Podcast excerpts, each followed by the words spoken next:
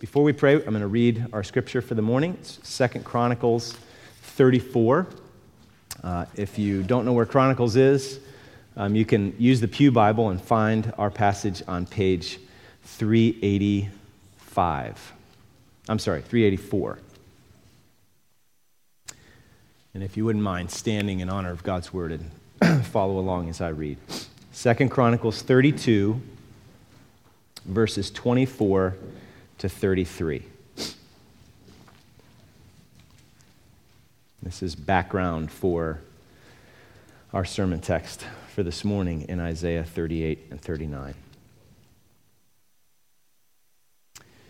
In those days, Hezekiah became sick and was at the point of death. And he prayed to the Lord, and he answered him and gave him a sign. But Hezekiah did not make return according to the benefit done to him, for his heart was proud. Therefore, wrath came upon him and Judah and Jerusalem. But Hezekiah humbled himself for the pride of his heart, both he and the inhabitants of Jerusalem, so that the wrath of the Lord did not come upon them in the days of Hezekiah. And Hezekiah had very great riches and honor, and he made for himself treasuries for silver, for gold, for precious stones, for spices, for shields, and for all kinds of costly vessels. Storehouses also for the yield of grain, wine, and oil, and stalls for all kinds of cattle and sheepfolds. He likewise provided cities for himself, and flocks and herds in abundance, for God had given him very great possessions. This same Hezekiah closed the upper outlet of the waters of Gihon and directed them down to the west side of the city of David. And Hezekiah prospered in all his works. And so, in the matter of the envoys of the princes of Babylon, who had been sent to him to inquire about the sign that had been done in the land, God left him to himself in order to test him and to know all that was in his heart. Now, the rest of the acts of Hezekiah and his good deeds, behold, they are written in the vision of Isaiah the prophet, the son of Amoz, in the book of the kings of Judah and Israel. And Hezekiah slept with his fathers, and they buried him in the upper part of the tombs of the sons of David. And all Judah and the inhabitants of Jerusalem did him honor at his death. And Manasseh, his son, reigned in his place. This is God's word. You may be seated. Okay, so if you want to turn in your Bible to Isaiah chapter 38, we have been going through the book of Isaiah uh, for a while now, and we find ourselves in chapters 38 and 39. And we're going to cover both of those chapters, Lord willing, this morning. So as you're turning there, I want you to think about I want you to think about something here. The fact that Death is coming for all of us. It's coming for you. Personalize it. The ultimate threat, the threat behind every other threat. And you know what? God is under no obligation to give you fair warning. And do you think about death much? Do you think about how like the finality is so bracing if you actually let yourself face it? Literally. Eternity. You live on the brink of eternity. And it changes finally and fully, completely like that. The uncertainty of when is sobering, or you could say the possibility of it at any time. It's another way to say the same point. It's very sobering. We don't like to face death. We don't even like to talk about it in our culture. Death is more of a taboo subject in our culture than sex. So, do you th- when do you think about it? When do you let yourself face it a little bit? Or what causes you to face it a little bit? When you get on a plane?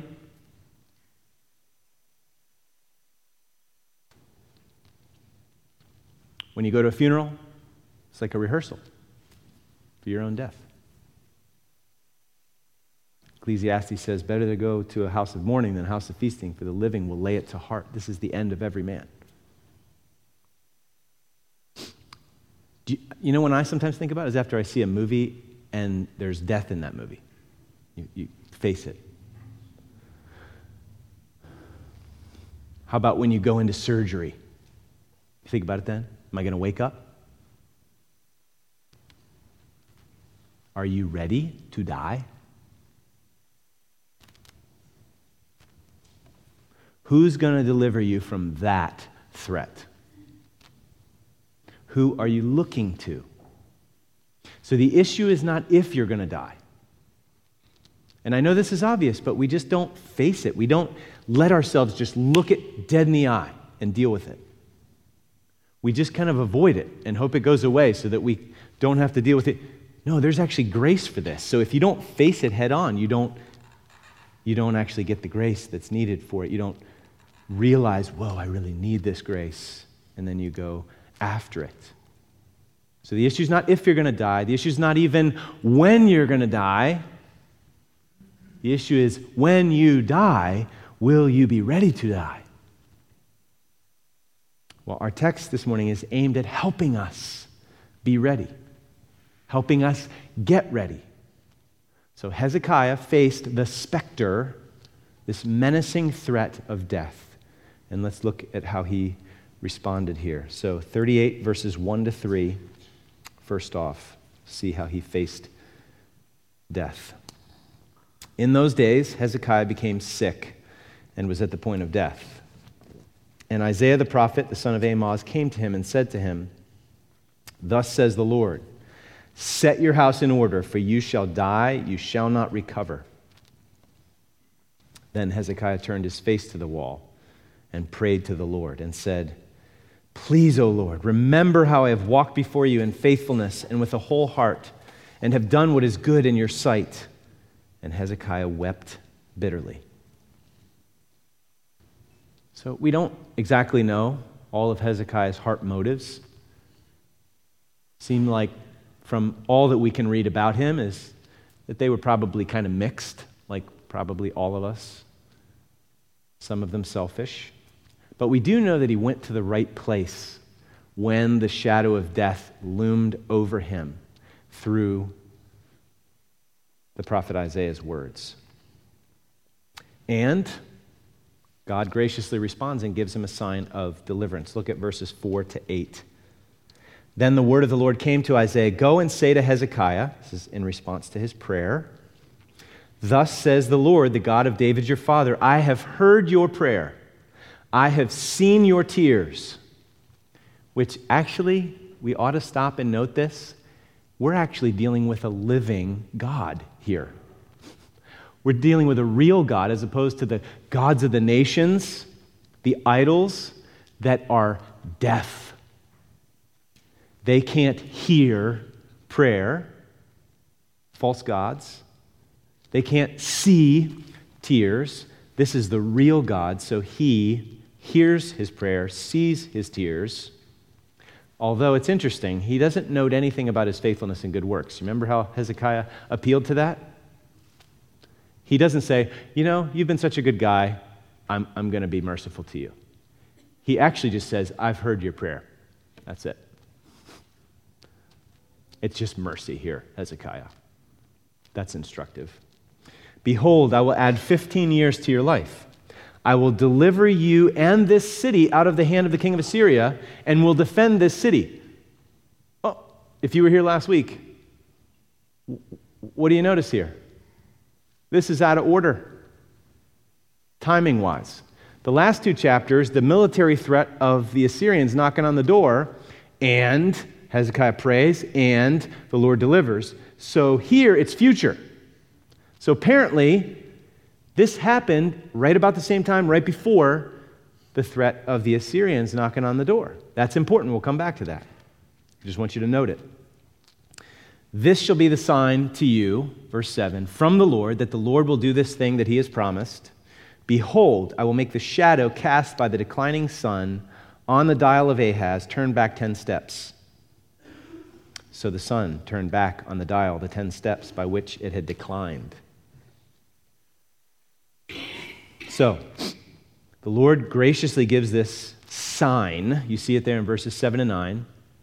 And whether it was some kind of thing where the, the shadow would be cast down steps and um, as the sun went down or whatever it was, doesn't matter. The point is the same. This is a miracle. Shadows don't go backwards. So it's this localized miracle, most likely, that just God can do whatever He wants. If He can say, let there be light, He can have the shadow go back 10 steps. So, but think about the timing. Remember how I said this is before, chronologically speaking, the rescue from Assyria. If this took place before the Assyrian army knocked on the door, then this sign was strong reason to trust the Lord when the military threat came knocking. So, first, his health threat, death threat. He prays to the Lord. Lord gives him a sign, delivers him. Now there's a military threat. If you just got delivered miraculously, you're more inclined to trust the Lord for another miraculous deliverance. How kind of the Lord to do that. To strengthen his faith in preparation for a very scary military threat. The Lord was so merciful and responsive and willing to come and deliver in both cases. So the health death threat was a setup so that Hezekiah would help save the entire city by looking to the Lord. The Lord already told him he was going to deliver. You see that? It's amazing kindness on the Lord's part. So Hezekiah's faith was primed and ready to respond when chapters 30 and 36 and 37 happened and that threat from the Assyrians. The Lord didn't have to do that. But isn't this just like the Lord to do that? He often, listen, he oftentimes causes suffering to alleviate greater suffering. Think of Joseph in Genesis.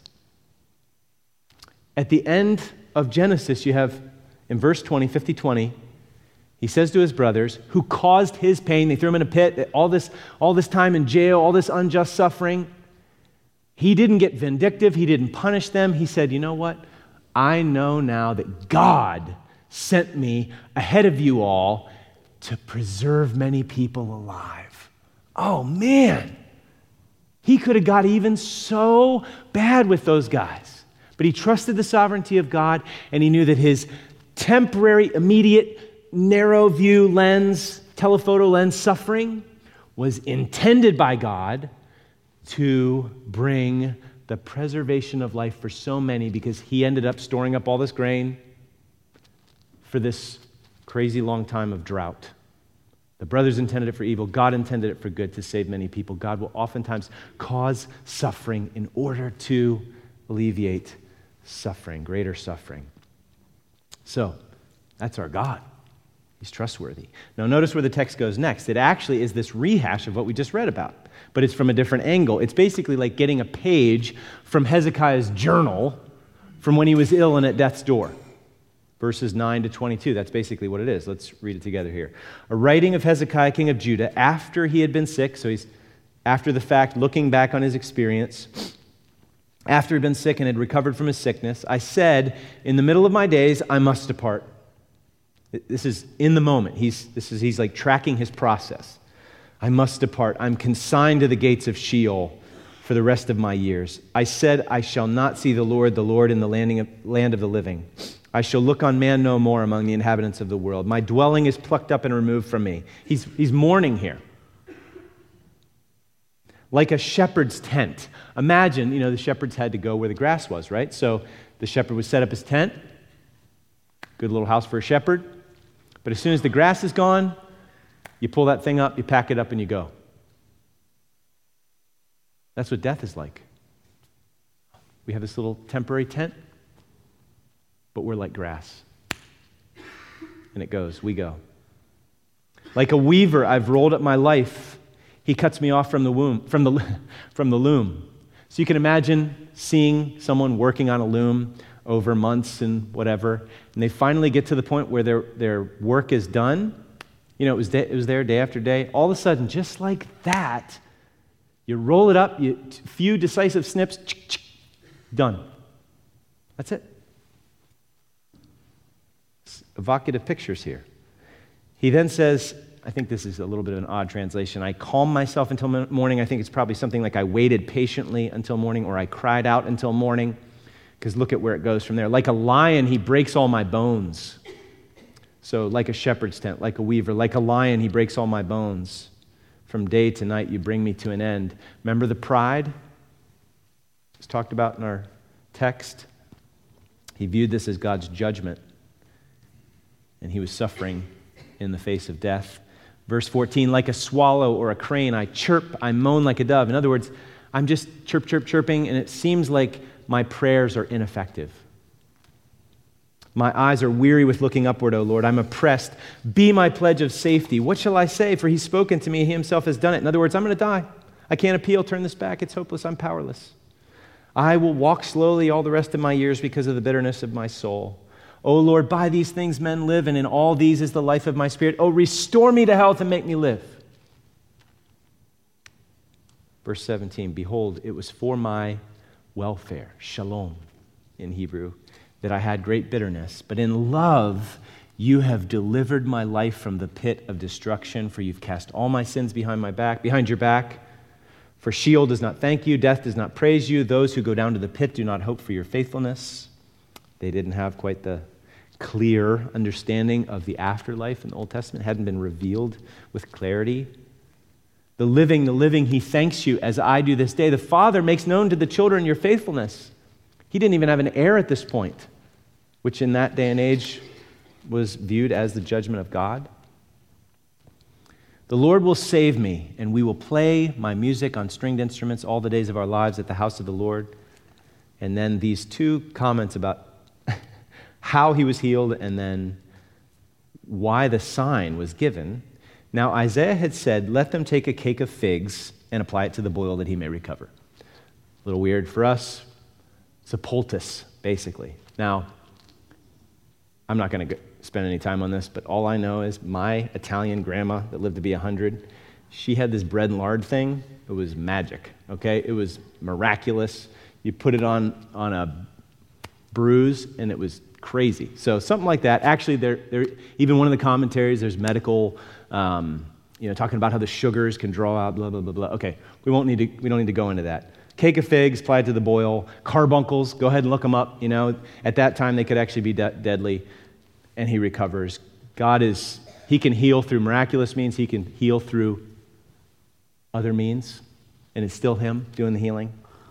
And then Hezekiah also said, What's the sign that I will go? Like, how do I know this is going to happen? And we already know that answer. The Lord gave him the sign of the, the shadow coming back 10 steps. So, what do we learn from this journal entry? Well, I think verse 17 is the key. Look at it again. Behold, it was for my welfare that I had great bitterness. But in love, you have delivered my life from the pit of destruction, for you have cast all my sins behind your back. So he learned some things, and in more than just an informational sense. In fact, I want you to hear some of the sympathetic vibrations from the way the psalmist writes about suffering and what he learns from it in Psalm 119. So flip over to Psalm 119 for a minute and look at a few verses here in close proximity. Psalm 119, 67, which is on page 513 if you're using the Pew Bible.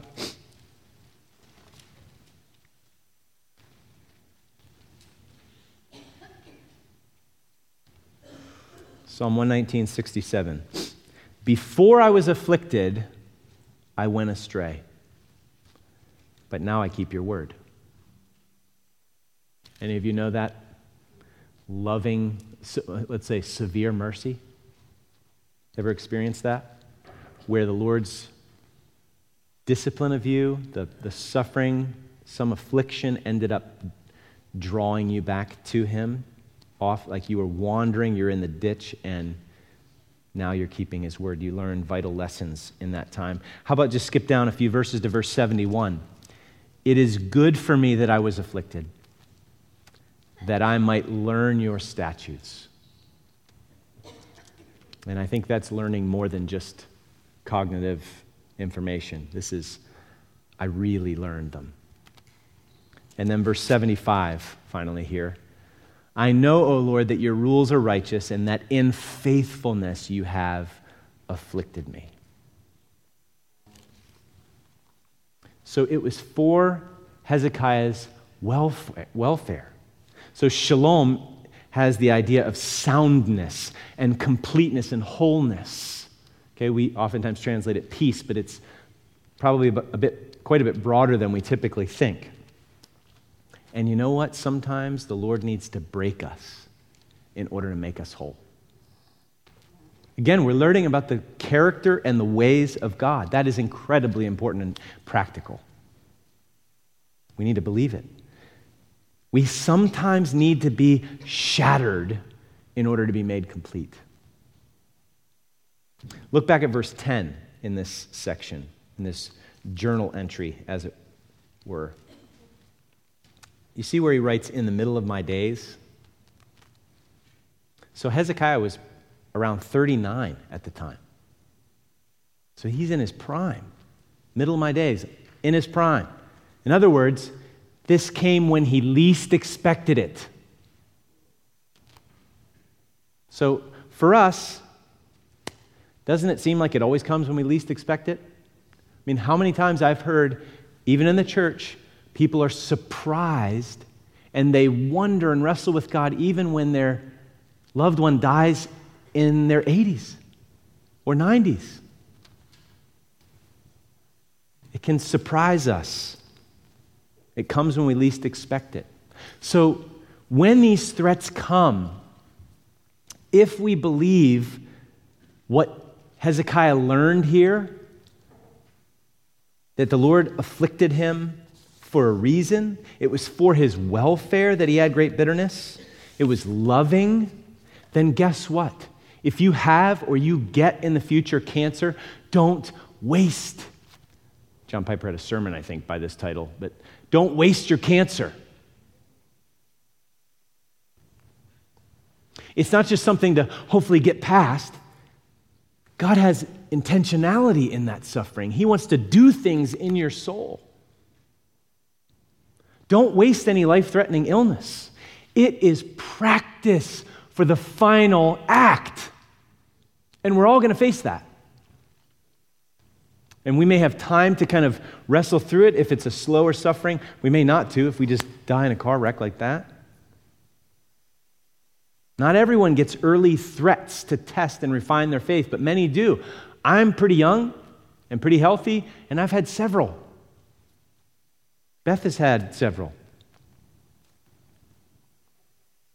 So let's give thanks for those and not waste them because God has intentionality through the affliction, He wants to teach us things. He wants to work things and make things real to us. Listen to uh, commentator Oswalt. He says, How easily we human beings consider the years of our lives an inviolate possession. Nobody can violate this possession of mine. But that's not true. We have only today and perhaps not all of it. We are distinctly dependent creatures, and if such experiences Hezekiah, if such experiences as Hezekiah's help us to face what that fact means for present living and eternal destiny, destiny, then they are very beneficial experiences indeed. You know, Psalm 90, verse 12, the Psalm of Moses. So teach us to number our days that we may gain a heart of wisdom. Or James 4, where he says, Come now, you who say, tomorrow or today or tomorrow we'll go into such and such a town and spend a year there and trade and make a profit. Yet you do not know what tomorrow will bring.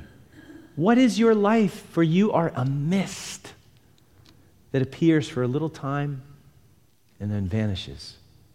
Instead, you ought to say, If the Lord wills, we will live and do this or that. So Hezekiah learned some things from his brush with death and from his recovery. But this turn of events also triggered something else. Look at the curse of false trust, treachery at the beginning of chapter 39. So look at 39:1 here. At that time, Merodach Baladan, the son of Baladan, king of Babylon, sent envoys with letters and a present. Do you remember the text we read?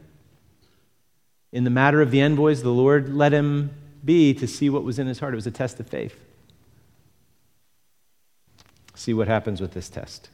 Sent envoys with letters and a present to Hezekiah, for he heard that he had been sick and had recovered. Hmm, what's going on here? Could be for peaceful diplomatic relations, you know, kind of like Solomon and King Hiram of Tyre. Or could be something a little more sinister. Hezekiah didn't seem to inquire of the Lord which this was. He seemed to just welcome them gladly. Verse 2.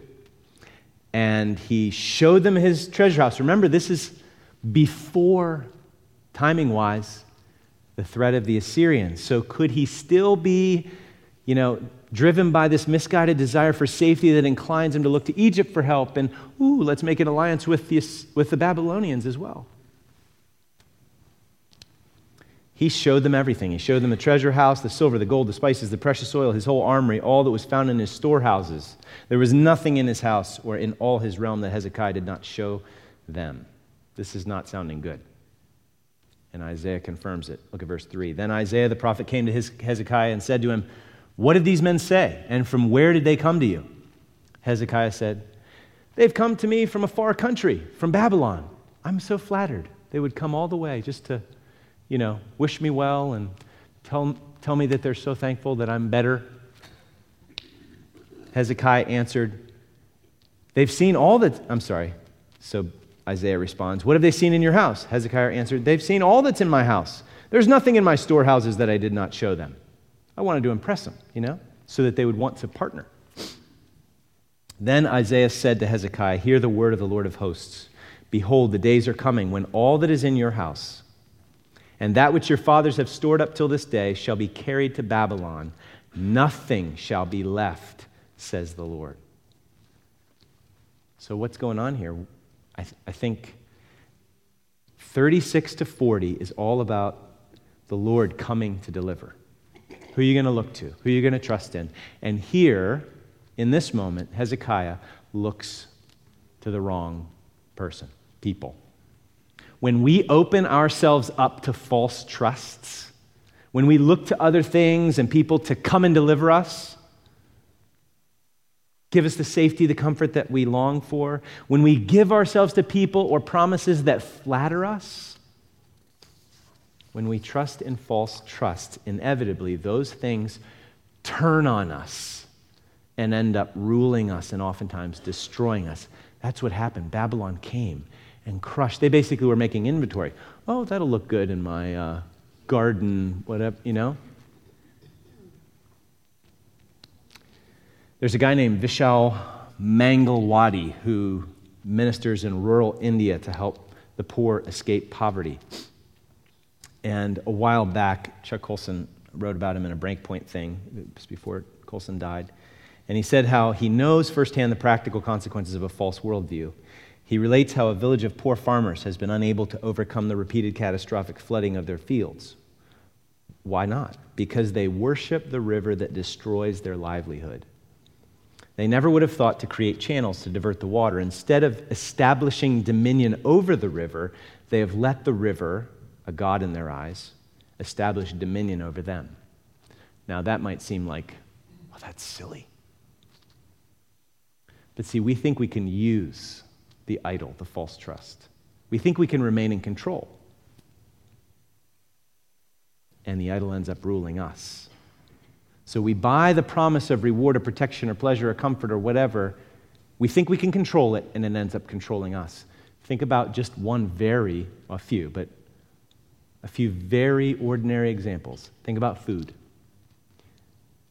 Why do we run to food sometimes as comfort? Because Everything's out of control. At least I can control this little realm of pleasure. But then it ends up controlling us. Comfort food, like a refuge. Alcohol and drugs, obviously. The approval of people can be that way. We think we can control it. And then all of a sudden we're a slave. Gambling, all kinds of addictive things. It's as old as the garden. The serpent approached Eve seeking to establish dominion over her, but he offered her transcendence. You'll be like God, knowing good and evil. You'll be a goddess. And she ate the fruit, the temptation to use the fruit to gain a little greatness, and it turned on her and dominated her. And the same kind of thing happens to us. And here Hezekiah was flattered and he was succored by his foolish pride. And sadly, his pride was not only the source of his own suffering, but it also contributed to the suffering of future generations. Look back at verses 6 and 7. Behold, the days are coming when all that is in your house, Isaiah warns, bringing the word of the Lord to Hezekiah, when all that is in your house and that which your fathers have stored up till this day shall be carried to Babylon, nothing shall be left, says the Lord and some of your own sons who will come from you. Remember, he was childless at this point, so um, Manasseh is going to be coming later. Some of your own sons who will come from you, whom you will father, shall be taken away, and they shall be eunuchs in the palace of the king of Babylon. So it's very clear the timing of how all this worked out. Hezekiah's healing was a temporary healing. 15 years. It's great. But it was a temporary respite from death. And as such, his healing was like a parable.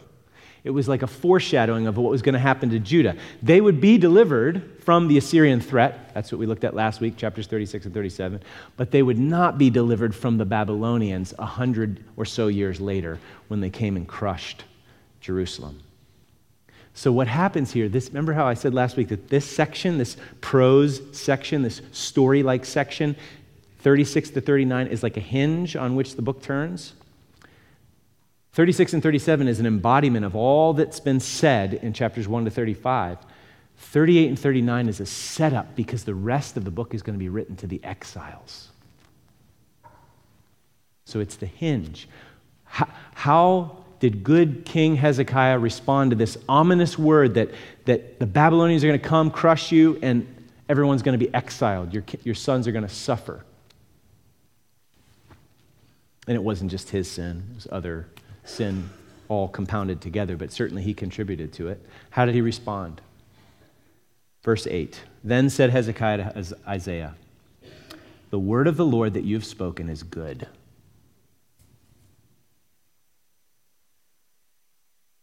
For he thought, ah, there will be peace, shalom. There will be peace and security in my days. How does that statement strike you? Yeah, I think we should be disappointed and disgusted. Though I think we might want to be a bit cautious about self righteousness here because we all have an inclination towards selfish short sightedness. And here's the cool thing we can be encouraged by this stupid, selfish statement by Hezekiah. This statement, I mean, you, if, you, if you don't catch anything else, you've got to catch this. This statement doesn't undo what the Bible, thus what God, says about Hezekiah and his life as it assesses his life. Do you remember last week the text that I read was 2 Kings 18, which is also same thing, the story back in those verses. Just listen, I'll just read a few verses again. Hezekiah was 25 years old. This is the measure of the man, this is the summary of his life. 25 years old when he began to reign, and he reigned 29 years in Jerusalem. And he did what was right in the eyes of the Lord, according to all that David his father had done. He trusted in the Lord, the God of Israel, so that there was none like him among all the kings of Judah after him, nor among those who were before him for he held fast to the Lord. He did not depart from following him, but kept the commandments that the Lord commanded Moses. Is God speaking out of both sides of his mouth? Like you just forgot about, like the writer of the Kings just forgot about that stupid thing that Hezekiah said in 39 8? Does this seem like a contradiction to you? Well, guess what? You know what's really encouraging is Life is messy, and people do stupid things, and still they can be genuine believers. You remember our scripture reading. In those days, Hezekiah became sick and was at the point of death, and he prayed to the Lord, and he answered him and gave him a sign. But Hezekiah did not make return according to the. It's a roller coaster. What? Follow the roller coaster here. Hezekiah did not make return according to the benefit done to him, for his heart was proud. Therefore, wrath came upon him in Judah and Jerusalem. The Assyrians press in. But Hezekiah humbled himself for the pride of his heart. Both he and the inhabitants of Jerusalem, everybody, sackcloth and ashes. So the wrath of the Lord did not come upon them in the days of Hezekiah. Isn't that awesome? The Lord was merciful to this stupid, foolish, prideful, short sighted, selfish guy like you and me.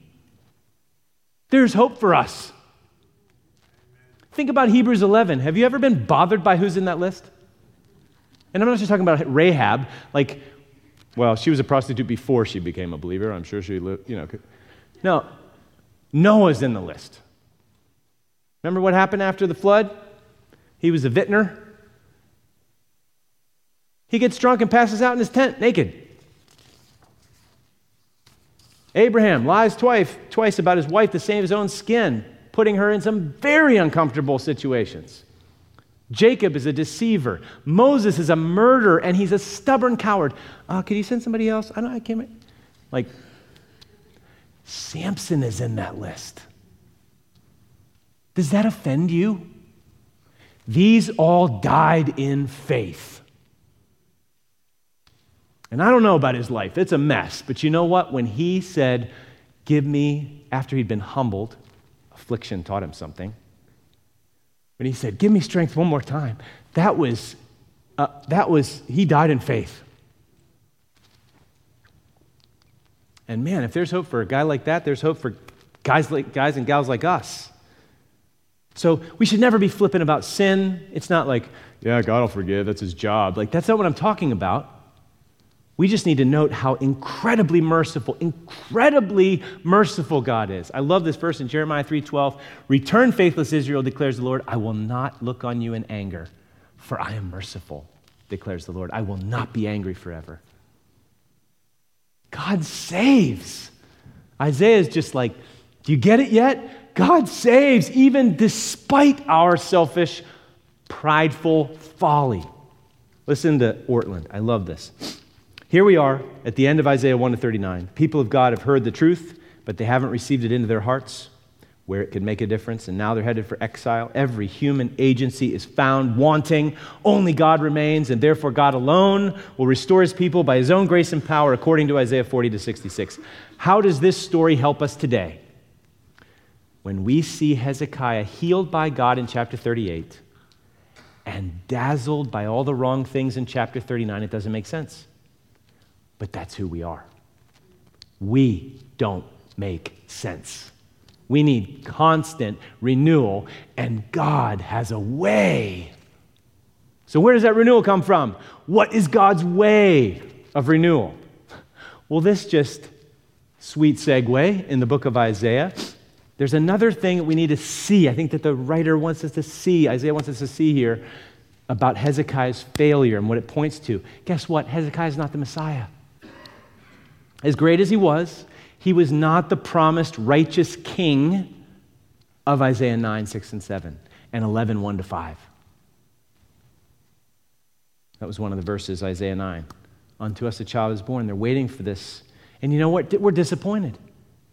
We hear his selfish statement. We're disappointed. We're disgusted.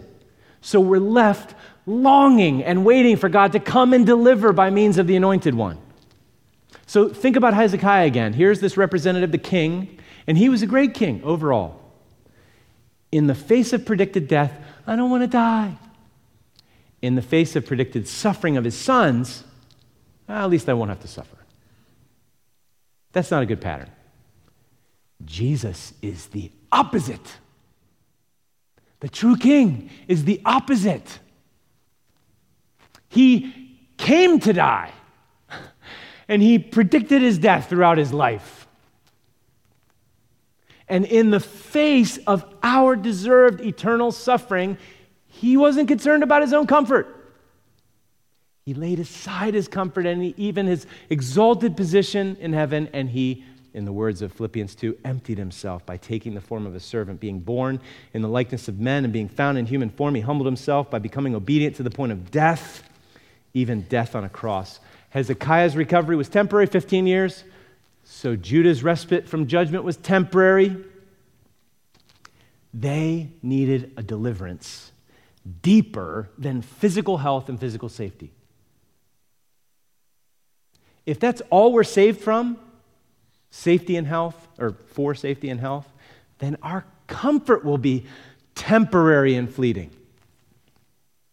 Listen to Jonathan Edwards. I love this quote. If we spend our lives in the pursuit of temporal happiness, as riches or sensual pleasures, credit and esteem from men, delight in our children, and the prospect of seeing them well brought up and well settled, etc., all these things will be of little significance to us. Death at death. Death will blow up all our hopes and will put an end to these enjoyments. We must be taken away forever from all these things, and it is uncertain when. It may, it may be soon after we are put into the possession of them. And then, where will be all our worldly employments and enjoyments when we're laid in the silent grave? So, we all need a deeper deliverance. People of Israel, they were brought out of Egypt, circumstantial deliverance. You can take the slave out of slavery, but you can't take the slavery out of the slave. Circumstantially, they were free, but spiritually, they're still slaves of sin. Jesus came to free us from slavery to sin and death. So let's circle all the way back around to the threat of death again, like we started. It's coming for all of us. It's the threat behind every other threat, almost. It's not the threat behind every other threat. There's a threat behind that ultimate threat of death, penultimate death. Death is the ultimate threat only if there is eternal loss on the other side. Only if there's condemnation under God's judgment on the other side. That is really the threat behind the threat of death. But if you know that the wages of sin is death, that Jesus died in your place, paying the debt of your sin that you couldn't pay, if he was condemned so that you could be pardoned, if he went through hell so you wouldn't have to, if he died to kill the threat of ultimate death, and he rose again for that very reason so that you could have the blessed hope of eternal life, there's nothing left to fear. Listen to 2 Timothy 1 9. God saved us and called us to a holy calling not because of our works, but because of his own purpose and grace, which he gave us in Christ Jesus before the ages began, and which now has been manifested through the appearing of our Savior Christ Jesus, who abolished death and brought life and immortality to light through the gospel. So if Jesus is the Messiah, God's forever perfect King, if he is the way to heaven, and he is heaven to us, then death is no longer a threat, it's a servant. Yes, we will mourn and weep, but not as those who have no hope. It's a mere passage to life, truest life, eternal life. So, unlike Hezekiah in the face of death, we can say, because of what Jesus did, the opposite of Hezekiah, perfect king. In the face of death, we don't say, I don't want to die. No, we don't want to die. Okay. But ultimately, we can say, to live as Christ and to die as gain. You know how free you are if that's true, if that's real in here? That not even death can separate us from the love of God in Christ Jesus, Romans 8? And rather than selfishly saving our lives in comfort, when Jesus' ultimate threat killing work is real to us, rather than selfishly saving our lives in comfort, we're freed and empowered to lay down our lives in loving sacrificial ways for the good of present and future generations. It's not, well, at least there'll be peace and safety in my generation. No, it's, I'm going to lay down my life, my comfort in sacrificial ways for the good of present and future generations. So Jesus came to deliver even prideful, selfish sinners like us. Such good news and hopeful. All we sinners must do is come. So if the musicians could come on up, that's what we're going to close in singing. Come, ye sinners. And let this song just lead you right where you need to be. God saves, even selfish, prideful sinners like us. Listen to these two verses and we'll sing them. God saves, uh, I'm sorry, uh, come ye sinners. Let not conscience make you linger, nor of fitness fondly dream. All the fitness he requires is to feel your need of him. So that's what the first advent is all about. And then the last verse Lo, the incarnate God ascended, pleads the merit of his blood. Venture on him, venture wholly. Let no other trust intrude. None but Jesus, none but Jesus can do helpless sinners good. Amen? Let's sing.